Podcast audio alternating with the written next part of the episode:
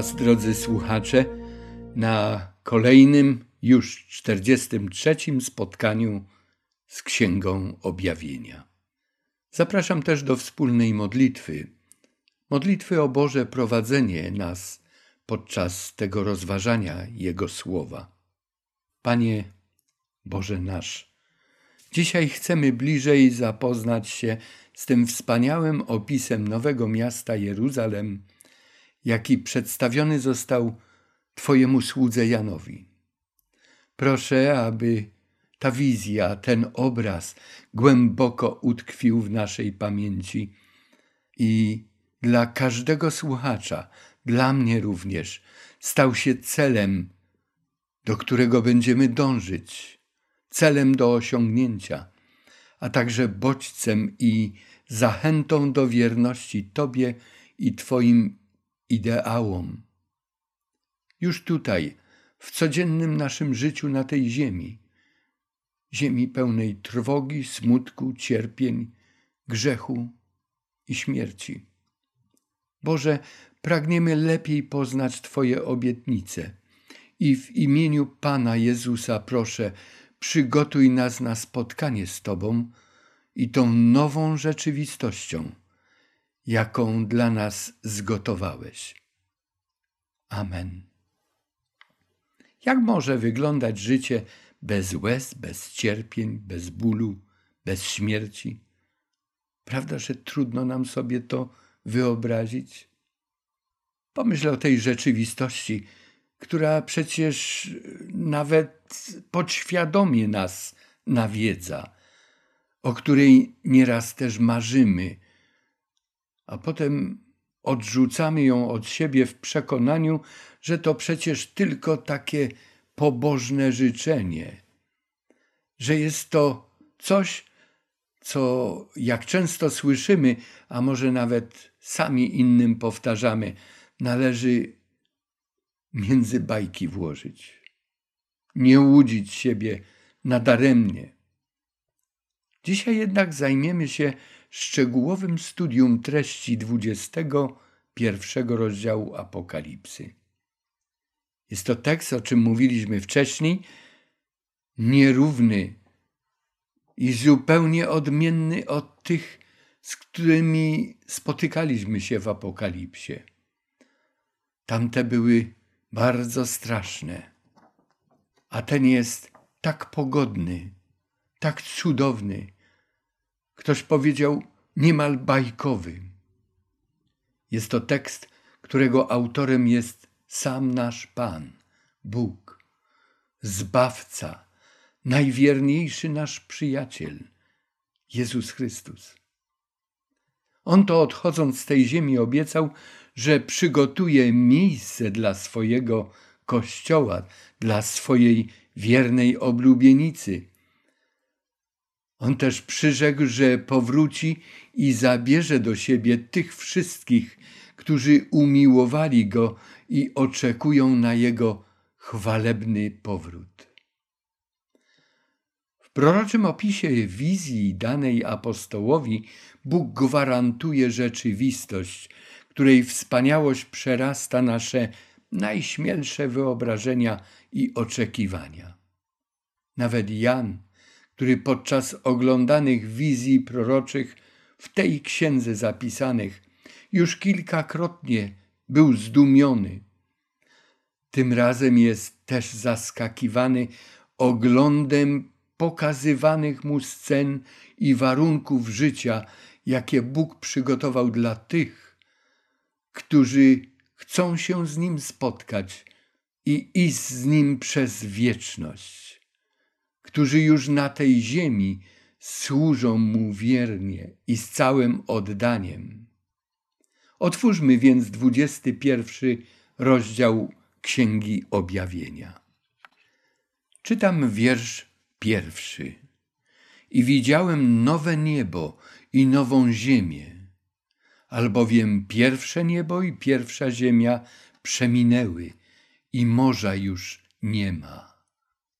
I widziałem, czyli znowu nowa scena. W poprzednim naszym spotkaniu omawialiśmy to zagadnienie tych różnych kadrów, różnych scen, które Janowi były ukazywane, i zazwyczaj on rozpoczynał te nowe myśli od tego stwierdzenia i widziałem. Co widzi? Widzi nowe niebo i nową ziemię. Co to oznacza? Słowo nowe to po grecku kainos. Kainos jest określeniem wieloznacznym. Może oznaczać nowe w sensie nieużywane, na przykład jakieś pojemniki, naczynia, które już wcześniej istniały, ale, ale nie były wykorzystywane do niczego. Chrystus mówił o starych i nowych bukłakach, pojemnikach na materiały płynne w tamtym czasie, na wino, na oliwę. Kainos może oznaczać też inne, w sensie nieznane. Zupełnie coś, z czym jeszcze nie spotkaliśmy się. Na przykład nowa nauka, nowe pojęcie, nowe twierdzenie. O Chrystusie często mówili, że On jakąś nową naukę przynosi. Kainos to także coś odmiennego, ulepszonego, coś znanego, ale jakiś nowy model, jak nowy model samochodu. Kainos, nowe, to też coś przeciwnego do poprzedniego, do którego już przywykliśmy, do czegoś, czym się posługujemy. Jest to może nawet zużyte już, stare. Pierwsze niebo i pierwsza ziemia przeminęły. Które to pierwsze niebo i pierwsza ziemia? To obecne. To, które oglądamy nocą, ugwieżdżone niebo, to jest ta ziemia, po której stąpają nasze nogi. A więc to przeminęło, mówi Jan. Nastało coś zupełnie nowego. I w tej nowości, na tej nowej ziemi, Jan zauważa, że nie ma już morza. Morze jako zbiornik wód, może jako coś, co przeraża, niszczy, rozłącza, dzieli, może jako coś, z czego wychodzą dziwne stwory, jak w trzynastym rozdziale wychodzi z morza bestia, to zwierzę i inne potwory w całym Piśmie Świętym. Z morza, z wody wychodziły różne symbole potęg, które później niszczyły naszą ziemię. Nic nie wskazuje na to, że morze jako zbiornik wód przestało istnieć, bo gdy Pan Bóg stworzył tę ziemię, to zebrał wody, na jedno miejsce zgromadził je i nazwał je morzem. I to było na bezgrzesznej ziemi, która miała istnieć bez końca, gdyby człowiek nie zgrzeszył. Morza już nie ma, jak stwierdził Jan, czyli nie ma już środowiska, w którym czaiło się i z którego wyłaniało się zło, niebezpieczeństwo, wrogość. Jan, będąc zesłany na wyspę Patmos, jest oddzielony od swojego umiłowanego zboru w Efezie, od chrześcijan. Morze go rozdziela. To była odległość około 80 kilometrów. Tego morza już nie ma. Zbawieni będą razem, jak później się dowiemy. Wiersz drugi. I widziałem święte miasto, nowe Jeruzalem, stępujące z nieba od Boga, przygotowane jak przyozdobiona oblubienica dla męża swego. Nowe Jeruzalem, nazwane też niebiańskim miastem, miastem świętym. W liście do Galacjan czytamy o tym mieście, które zbawieni mają tam w górze. W liście do Hebrajczyków w dwunastym rozdziale wierszu dwudziestym drugim to miasto jest nazwane miastem Boga żywego, podmiotem tęsknot patriarchów starotestamentowych, o czym mówiliśmy na poprzednim naszym spotkaniu. To miasto święte nazwane jest też w drugim wierszu, a później opisane szerzej od wiersza dziewiątego, jako oblubienica baranka, jako kościół. W Apokalipsie w dziewiętnastym rozdziale już zetknęliśmy się z takim określeniem oblubienicy jako kościoła albo kościoła jako oblubienicy. A tu dodatkowo dowiadujemy się, że to miasto jest tą oblubienicą Bożą. Starotestamentowym tłem dla tej nowej Jerozolimy zapewne są warunki życia opisane w pierwszych rozdziałach Księgi Rodzaju. Prorok Ezechiel w 40 rozdziałach od 40 do 48 opisuje te nowości, które miały nastąpić po niewoli babilońskiej, jeżeli naród izraelski będzie Panu Bogu wierny. Też tam ogląda nowe miasto, nową świątynię, nową rzeczywistość. W liście do Hebrajczyków w jedenastym rozdziale i wierszu szesnastym jest mowa właśnie o Abrahamie i innych patriarchach, którzy szukali tego nowego miasta i na tej ziemi go nigdy nie znaleźli. Mówiąc o tym nowym mieście jako oblubienicy przygotowanej dla męża swego, to warto zwrócić uwagę, że tym mężem Kościoła, tym oblubieńcem jest Jezus Chrystus. W drugim liście do Koryntian, w rozdziale 11 i wierszu drugim, apostoł Paweł napisał, że jego pragnieniem było przygotować wierzących chrześcijan jako pannę czystą dla jednego męża, dla Chrystusa. Wiersz trzeci. I usłyszałem donośny głos stronu mówiący: Oto przybytek Boga między ludźmi i będzie mieszkał z nimi, a oni będą ludem Jego, a sam Bóg będzie z nimi. Przybytek Boga. Tak nazywano świątynię, którą na pustyni zbudowali Izraelici pod wodzą Mojżesza. Bóg powiedział: Wystawią mi świątynię, dokładnie namiot, skenę, tak Septuaginta oddaje ten namiot w tekście Księgi Wyjścia. Wystawią mi świątynię, abym zamieszkał, dosłownie namiotował, skenęło pośród nich. To jest ten przybytek Boga z ludźmi. W Apokalipsie w siódmym rozdziale gdy przedstawieni byli zbawieni wokół tronu Bożego, to również tam na ten temat tego namiotu, tej ochrony, tego przybytku Boga była mowa. Czytaliśmy tam, osłoni ich, będzie namiotował z nimi, z Kenosei. Będą ludem Jego, a Bóg będzie z nimi. Jest to język przymierza, tło starotestamentowe znowu nam tutaj bardzo mocno daje znać o sobie. Jest to język przymierza. Księga Jeremiasza, 31 rozdział i wiersz 31.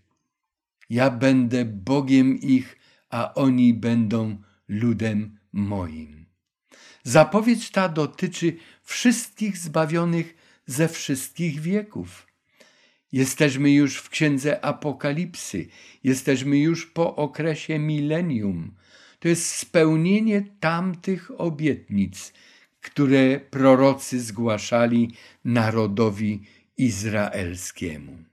W wierszu czwartym czytamy, że Bóg otrze wszelką łzę z oczu ich. czyli tych, którzy są z nim już na wieki.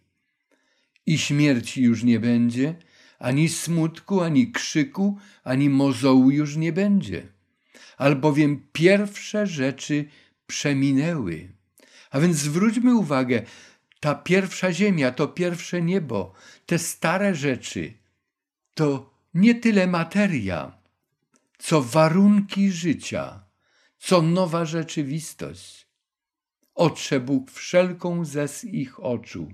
To nastąpi już po milenium, po sądzie ostatecznym, po ostatnim spotkaniu całej rodziny ludzkiej, gdy jedni będą w tym nowym Jeruzalem, a inni będą atakować to miasto.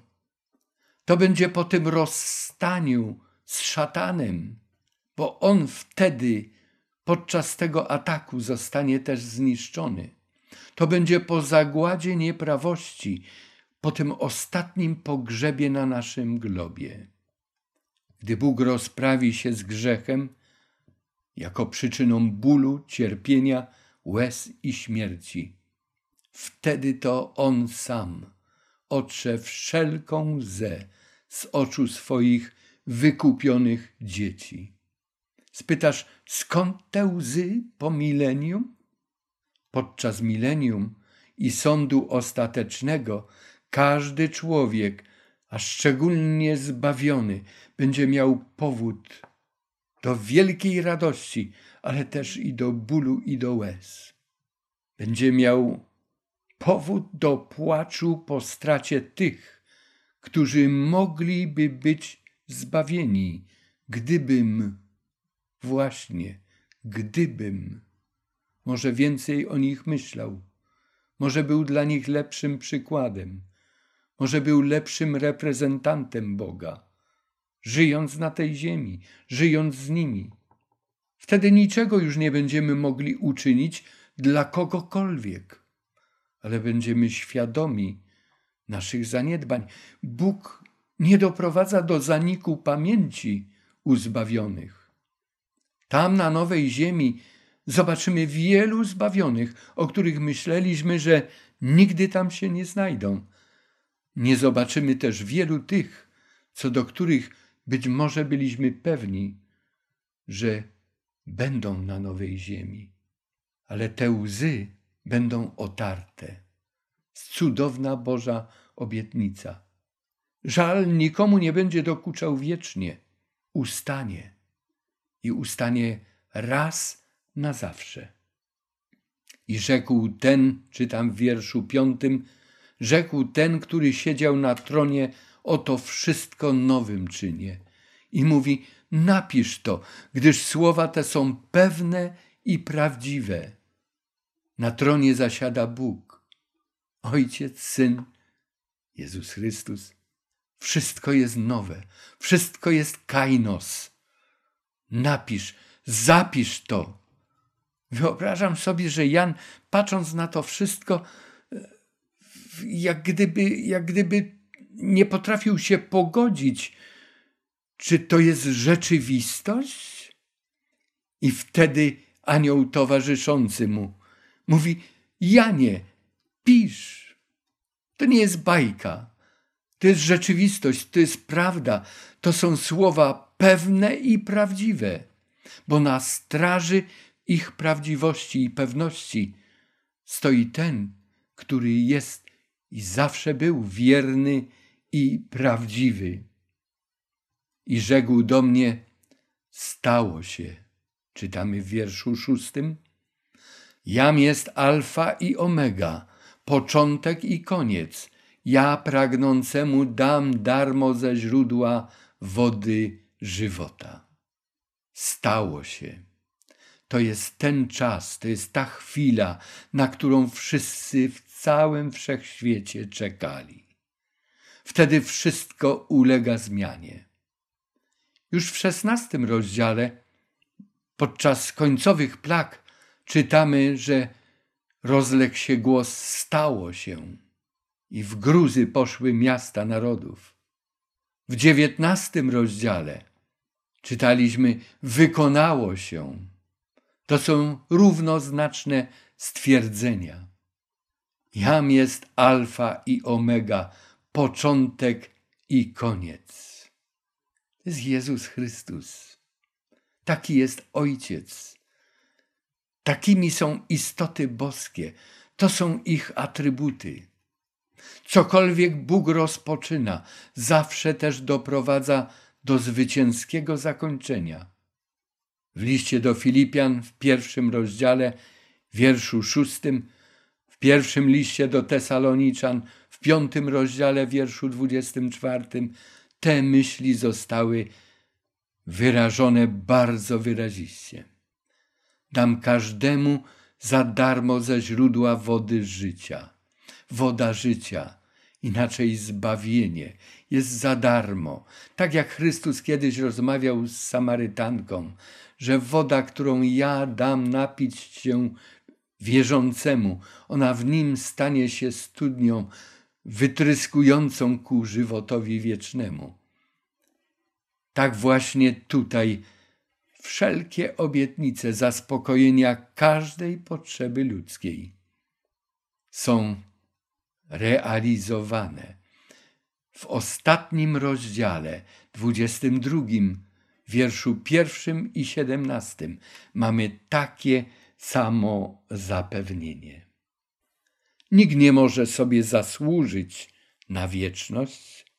To jest Boży dar łaski, dar łaski dla każdego, kto uwierzył, kto przyjął zbawienie, za które Jezus Chrystus oddał swoje życie. To Jego krew jest naszym zbawieniem. Wiersz siódmy. Zwycięzca odziedziczy to wszystko i będę mu Bogiem, a on będzie mi synem. Zwycięzca. Warto przypomnieć sobie te siedem obietnic dla zwycięzców, jakie Jezus Chrystus zawarł w listach do siedmiu zborów. Na poprzednim naszym spotkaniu mieliśmy tabelę z porównaniem, jakie to były obietnice i jak one się wypełniły. Tutaj zostało to zapisane w Apokalipsie 21 rozdziale. Będę mu Bogiem, a on mi będzie synem. Kolejny raz język przymierza. To jest Boże wyposażenie, wsparcie, gwarancja, opieka i ochrona. W księdze Jeremiasza w 31 rozdziale, a również w liście do Hebrajczyków jest mowa o tym przymierzu starotestamentowym, które działa w Nowym Testamencie i chciałbym zacytować ten tekst z ósmego rozdziału listu do Hebrajczyków. Takie zaś jest przymierze, które zawrę z domem Izraela po upływie owych dni, mówi Pan. Prawa moje włożę w ich umysły, na sercach ich wypiszę je, będę im Bogiem, a oni będą mi ludem. I nikt nie będzie uczył swego ziomka, ani też swego brata, mówiąc: Poznaj Pana. Bo wszyscy mnie z oni znać będą od najmniejszego aż do największego z nich. Gdyż łaskawy będę na nieprawości ich, a grzechów ich nie wspomnę więcej. Obietnice przymierza nigdy na tej ziemi z uwagi na słabość ludzką nie mogą być spełnione do samego końca, ale tam, na nowej ziemi, w nowej rzeczywistości, one doczekały się pełnej realizacji.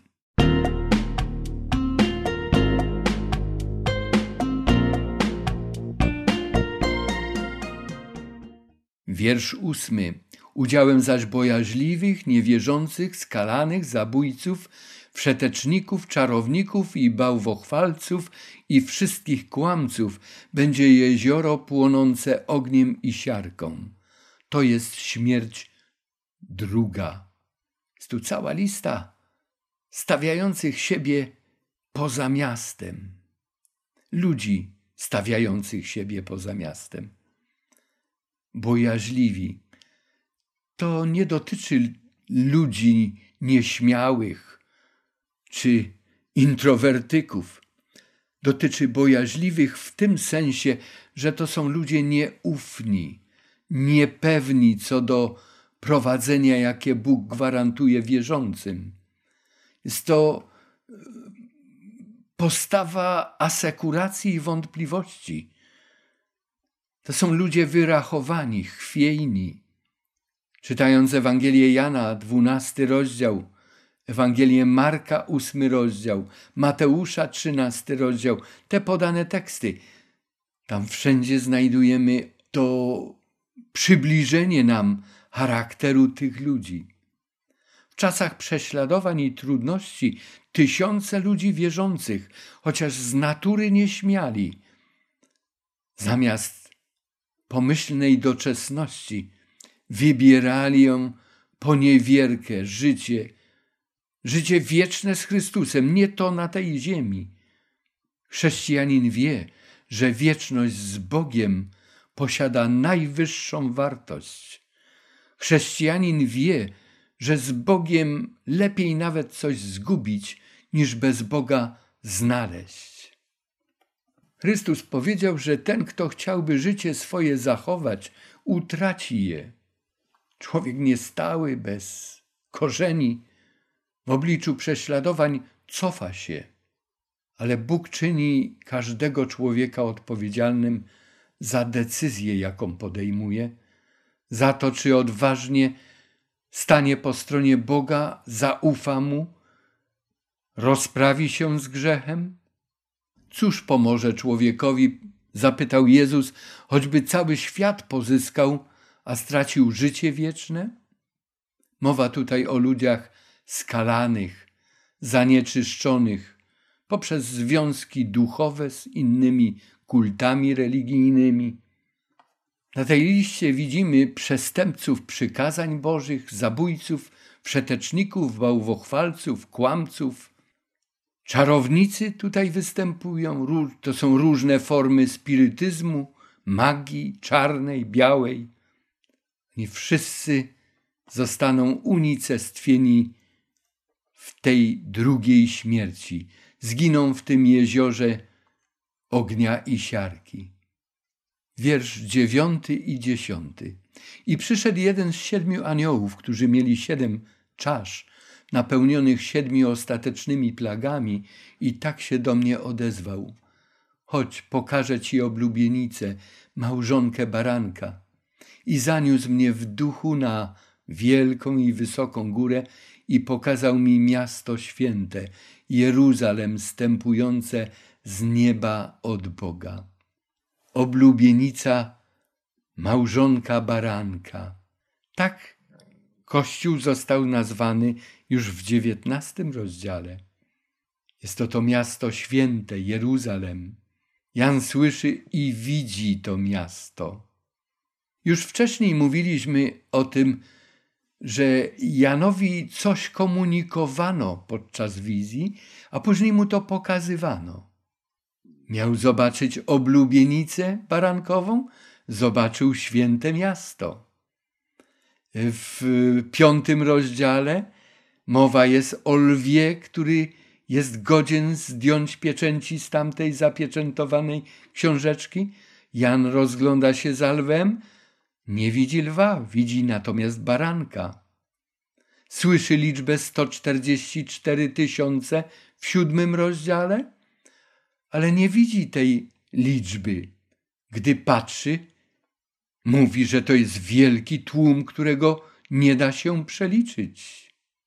To święte miasto jest jak gdyby przeciwwagą innego miasta, Babilonu, które nazwane zostało miastem wszetecznym, niewiastą wszeteczną. To jest siedemnasty rozdział i wiersze pierwszy, piąty i osiemnasty.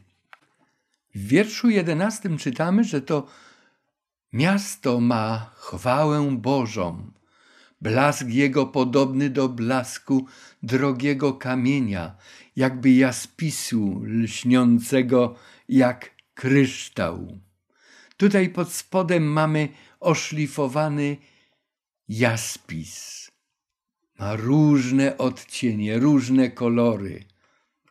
Blask, foster, tłumaczone także jak światło. I rzecz charakterystyczna, w Piśmie Świętym tylko w dwóch tekstach występuje to określenie foster. W liście do Filipian w drugim rozdziale, wierszu piętnastym, abyście się stali nienagannymi i szczerymi dziećmi bożymi, bez skazy pośród rodu złego i przewrotnego, w którym świecicie jak światła na świecie. Świecicie fosteres. I ten tekst jedenasty w Apokalipsie. I ten tekst jedenasty mówi, że to miasto ma taką chwałę, taki blask, a w liście do Filipian czytamy, że Kościół ma takie światło. Miasto lśni nie ze względu na drogie kamienie, lecz na Boży lud, który zamieszkuje to miasto. W pierwszym liście Piotra w drugim rozdziale, a również w liście do Efezjan w drugim rozdziale jest mowa o tym, że takie wartości tych drogocennych kamieni ma Kościół Boży. Jaspis to jest kolor również tronu i postaci, która na nim zasiada, według czwartego rozdziału i wiersza trzeciego w Apokalipsie. A więc to światło, tę chwałę przyrównaną do jaspisu posiada i to miasto, i oblubienica, i sam Bóg zasiadający na tronie. Nowe Jeruzalem jest odtąd salą tronową Boga i Baranka. Jest to centrum wszechświata, które stąpiło na odkupioną i odnowioną ziemię. Jaspis nazwany kamieniem królewskim, cesarskim, wielobarwny. Występuje w kolorach od zieleni poprzez błękit, brązy, czerwień, a również i centkowany jaspis mamy. W wierszach od dwunastego do czternastego czytamy, że miało to miasto potężny i wysoki mur. Miało dwanaście bram, a na bramach dwunastu aniołów i wypisane imiona dwunastu plemion synów izraelskich. Od wschodu trzy bramy, od północy trzy bramy, od zachodu trzy bramy i od południa trzy bramy. A mur miasta miał dwanaście kamieni węgielnych, na nich dwanaście imion dwunastu apostołów baranka. Opis jest wzorowany na planie i strukturze starożytnych miast. Potężne mury obronne. Świadczyło to o tym, jak bezpieczne jest to miasto. Zwykle straże były postawione na basztach i na murach. Sześćdziesiąte rozdziały Izajasza proroka nawiązują do tych scen i stanowią starotestamentowe tło tego, co tutaj zostało opisane. Dwanaście bram, po trzy z każdej strony świata. Właśnie to nowe miasto w Ezechielu w 48 rozdziale, od wiersza 30 do 34, również tak samo zostało zobrazowane. Na bramach wypisane imiona dwunastu pokoleń. Gdy czytamy księgę liczb, czwartą Mojżeszową, rozdział drugi, rozdział dziesiąty, o rozmieszczeniu pokoleń izraelskich wokół świątyni, to również taki sam układ tam był. Po trzy pokolenia z każdej ze stron świata wokół świątyni. Na fundamentach imiona dwunastu apostołów Imiona to charaktery. W liście do Efezjan Paweł napisał, że zbudowani jesteśmy na fundamentach apostołów i proroków, którego gruntownym węgielnym kamieniem tego Kościoła Bożego, tej świątyni Bożej jest sam Jezus Chrystus.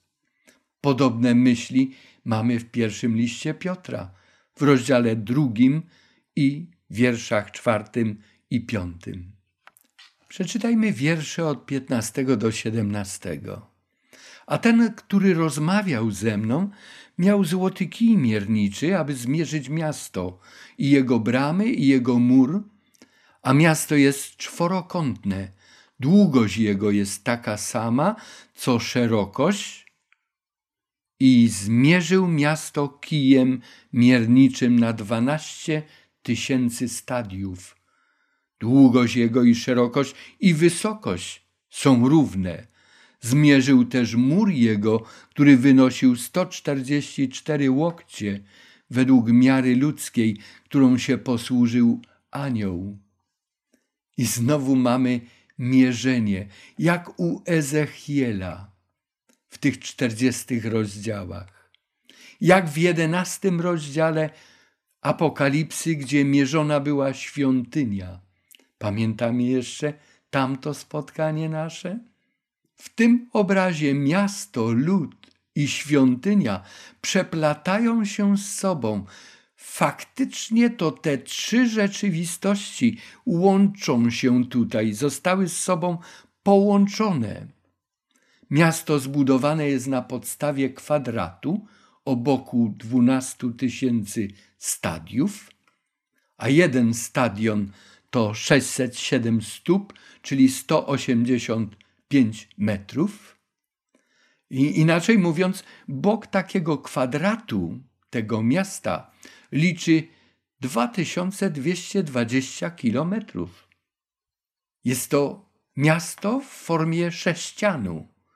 Sześcian ma 12 krawędzi, czyli 12 tysięcy stadiów razy 12 krawędzi to jest 144 tysiące stadiów.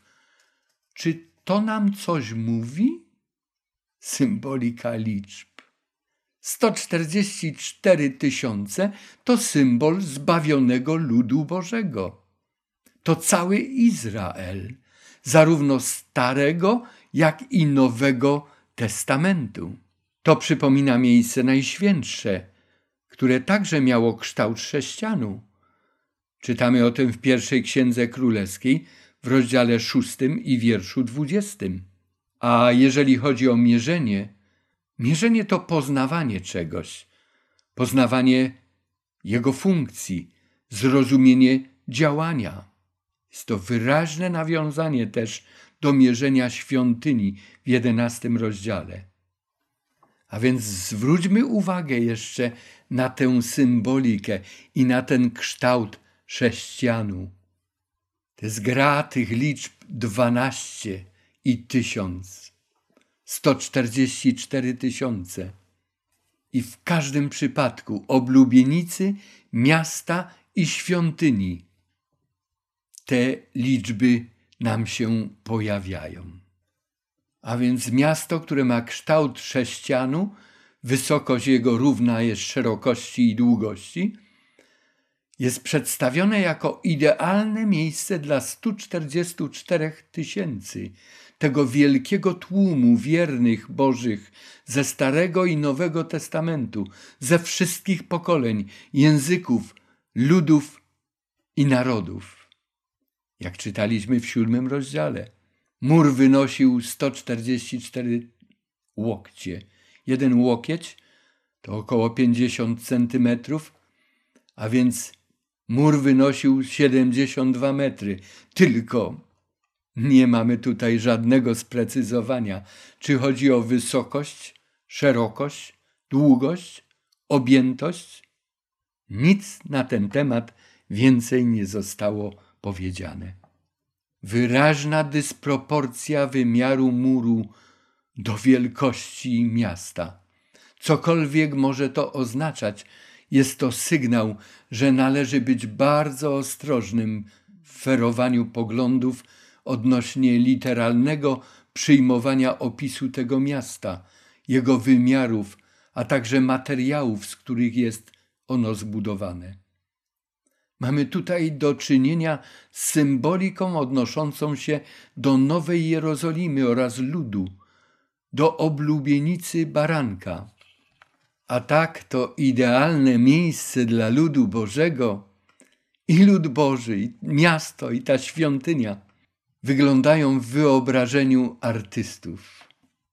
Takie malują ostatnio na podstawie opisów podanych nam przez Jana. A mur jego zbudowany był z jaspisu, mur tego miasta. Samo miasto zaś ze szczerego złota, podobnego do czystego szkła. Mur zbudowany z jaspisu, podobnie jak wygląd siedzącego na tronie. Miastem otwartym będzie Jeruzalem, bo mnóstwo w nim ludzi i bydła, i ja, mówi Pan, będę jego murem ognistym wokoło i będę chwałą pośród niego. Taką informację zapisał prorok Zachariasz w drugim rozdziale, w wierszach ósmym i dziewiątym jego proroctwa. Miasto ze szczerego złota, podobnego do czystego szkła. Zauważamy symbolikę? Złoto podobne do szkła? Ale Apokalipsa już nam mówiła o złocie, które to złoto doradzał Chrystus Kościołowi w Laodycei. O wierze jako złocie w ogniu doświadczonym pisał Piotr apostoł w pierwszym rozdziale wierszu siódmym. A więc co znaczy, że miasto było ze szczerego złota? I to nie tego zwykłego AU z tablicy Mendelejewa. To jest złoto podobne do czystego szkła. Przeczytajmy wiersze dziewiętnasty i dwudziesty. Kamienie węgielne muru miasta były ozdobione wszelakimi drogimi kamieniami. Kamień pierwszy to jaspis, drugi szafir, trzeci halcedon, czwarty szmaragd, piąty sardoniks, szósty kameol, siódmy chryzolit, ósmy beryl, dziewiąty topas, dziesiąty chryzopras, jedenasty hyacynt, dwunasty ametyst. Dwanaście drogich kamieni. Zwróćmy uwagę na to, że znowu jest to nawiązanie do świątyni, do służby świątynnej, tym razem do napierśnika arcykapłana. Mamy tutaj dwanaście drogich kamieni, które znajdowały się na napierśniku arcykapłana i symbolizowały dwanaście plemion izraelskich, cały Izrael starotestamentowy. I po lewej stronie na granatowym tle mamy te kamienie według zestawienia w Apokalipsie, a po prawej stronie na czerwonym tle kamienie z napierśnika arcykapłana. Tak więc to, co należało kiedyś do arcykapłana, tutaj, w tej rzeczywistości apokaliptycznej, należy do wszystkich dzieci, bo przecież oni stanowią ród królewski i kapłanów Boga. W księdze trenów Jeremiaszowych w czwartym rozdziale, wierszu siódmym i ósmym, znajdujemy pewien snop światła na symbolikę drogocennych kamieni. Czytam, jej książęta byli jaśniejsi niż śnieg, bielsi niż mleko, ich ciała rumieńsze niż korale, ich wygląd jak szafir. Ale teraz są czarniejsi niż sadza, nie do poznania na ulicach.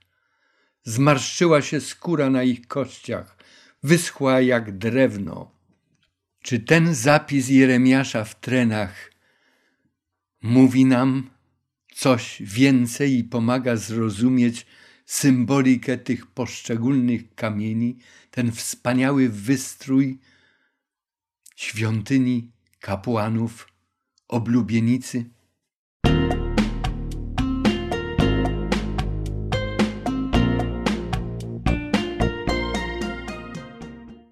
Wiersz dwudziesty pierwszy. A dwanaście bram to dwanaście pereł, a każda brama była z jednej perły.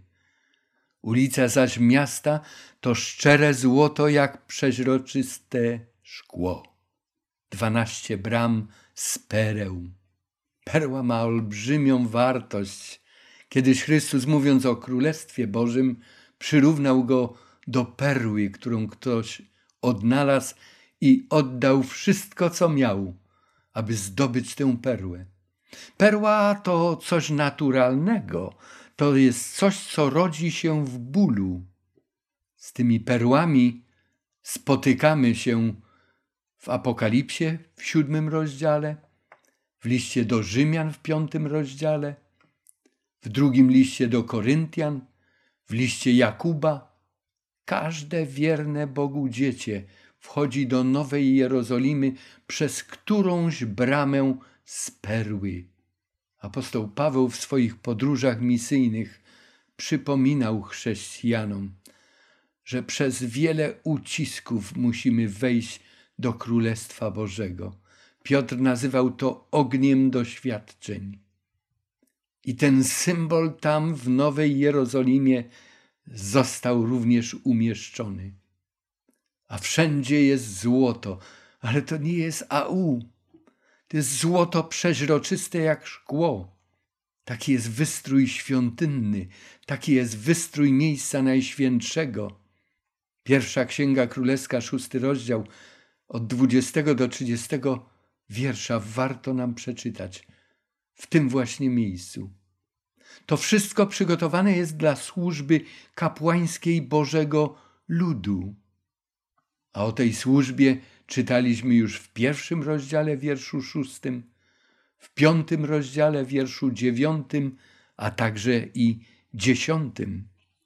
Przeczytajmy wiersz dwudziesty drugi.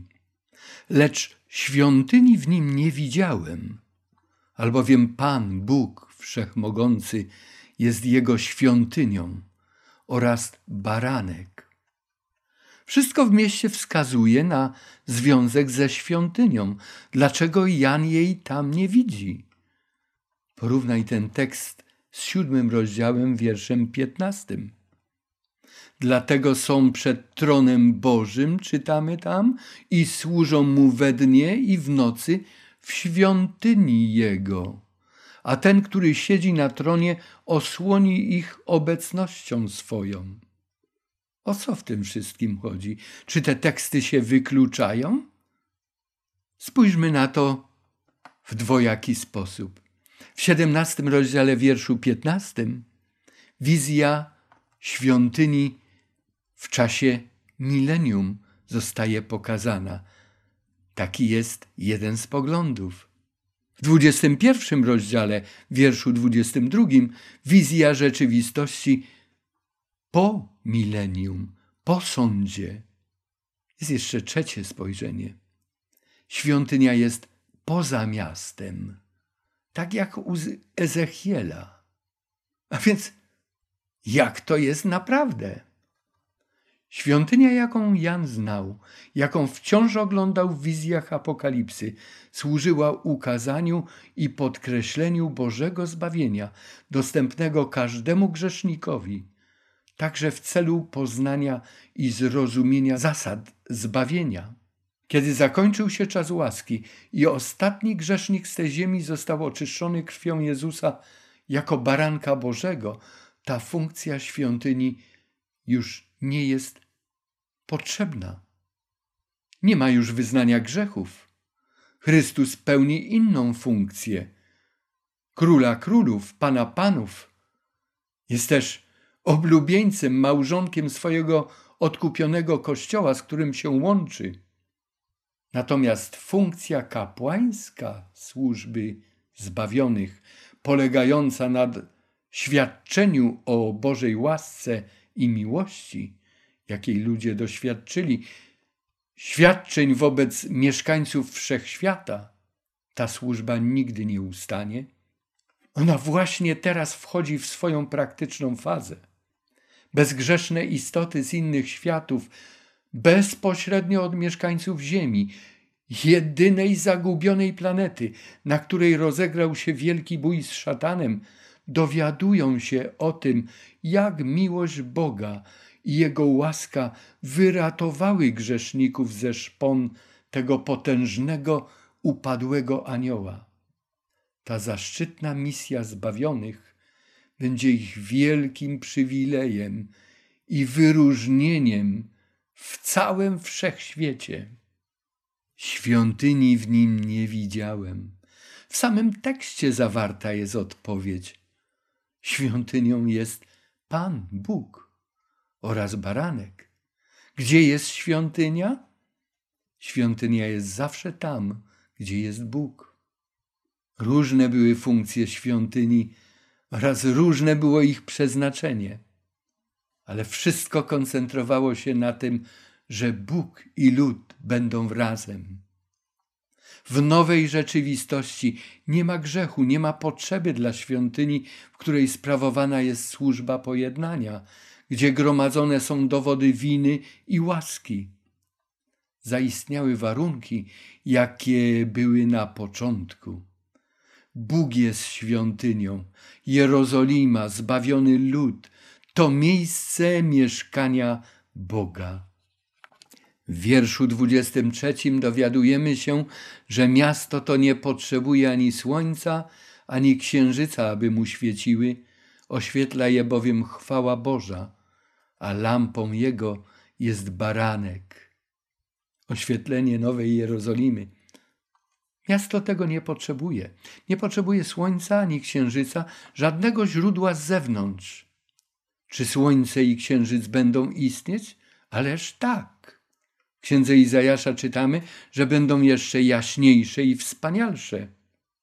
A również i to, że pomimo tego ich światło zblednie wobec jasności, jaka płynie od tronu Bożego, od Boga samego.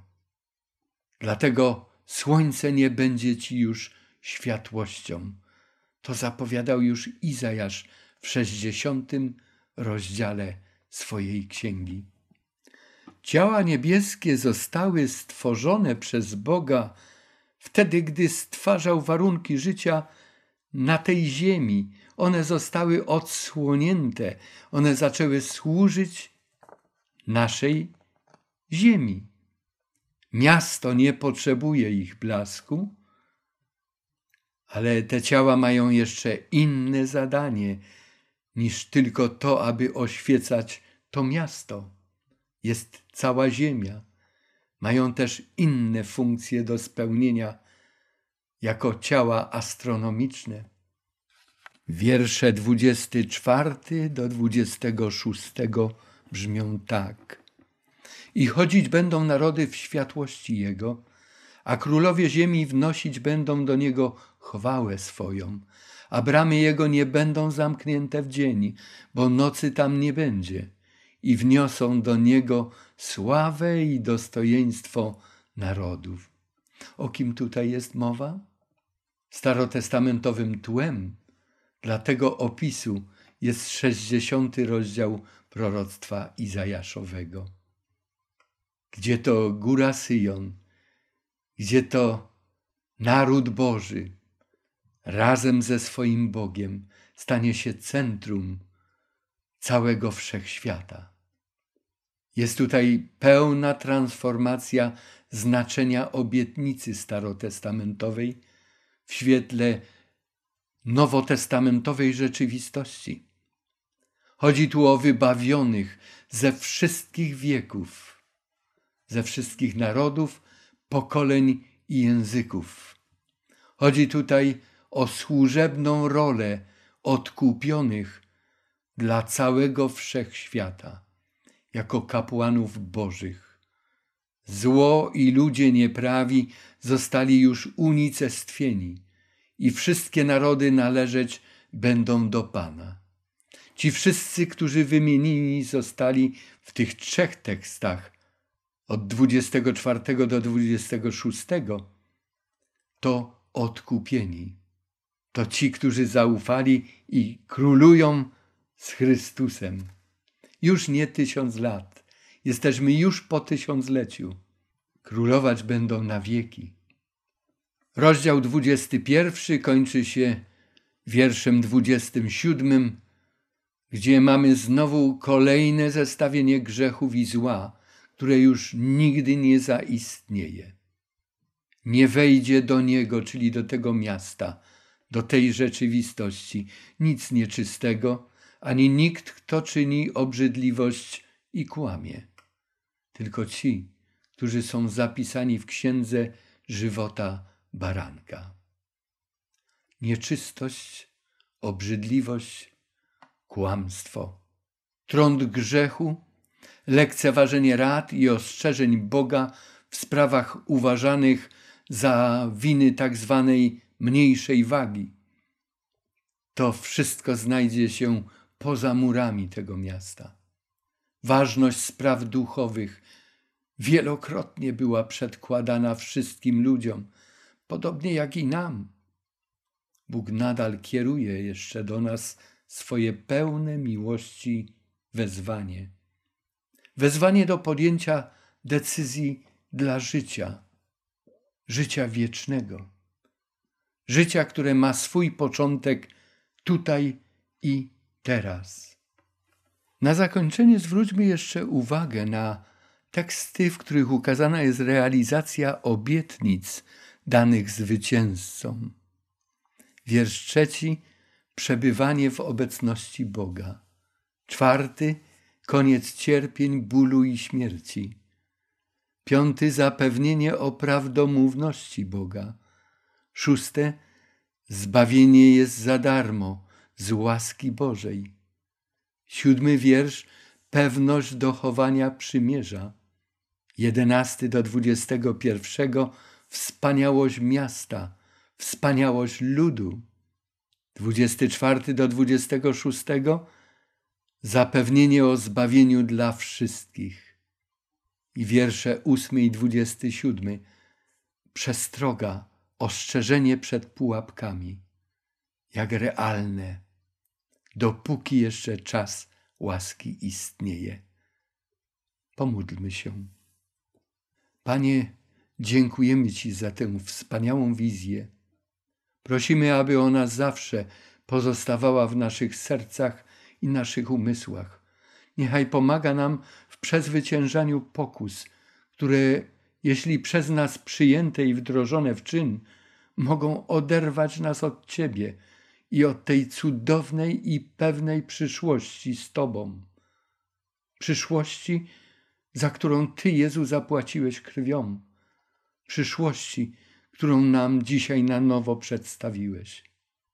Drogi Jezu, wspieraj nas bezustannie i niech Duch Święty koncentruje naszą uwagę na sprawach ważnych, zbawiennych.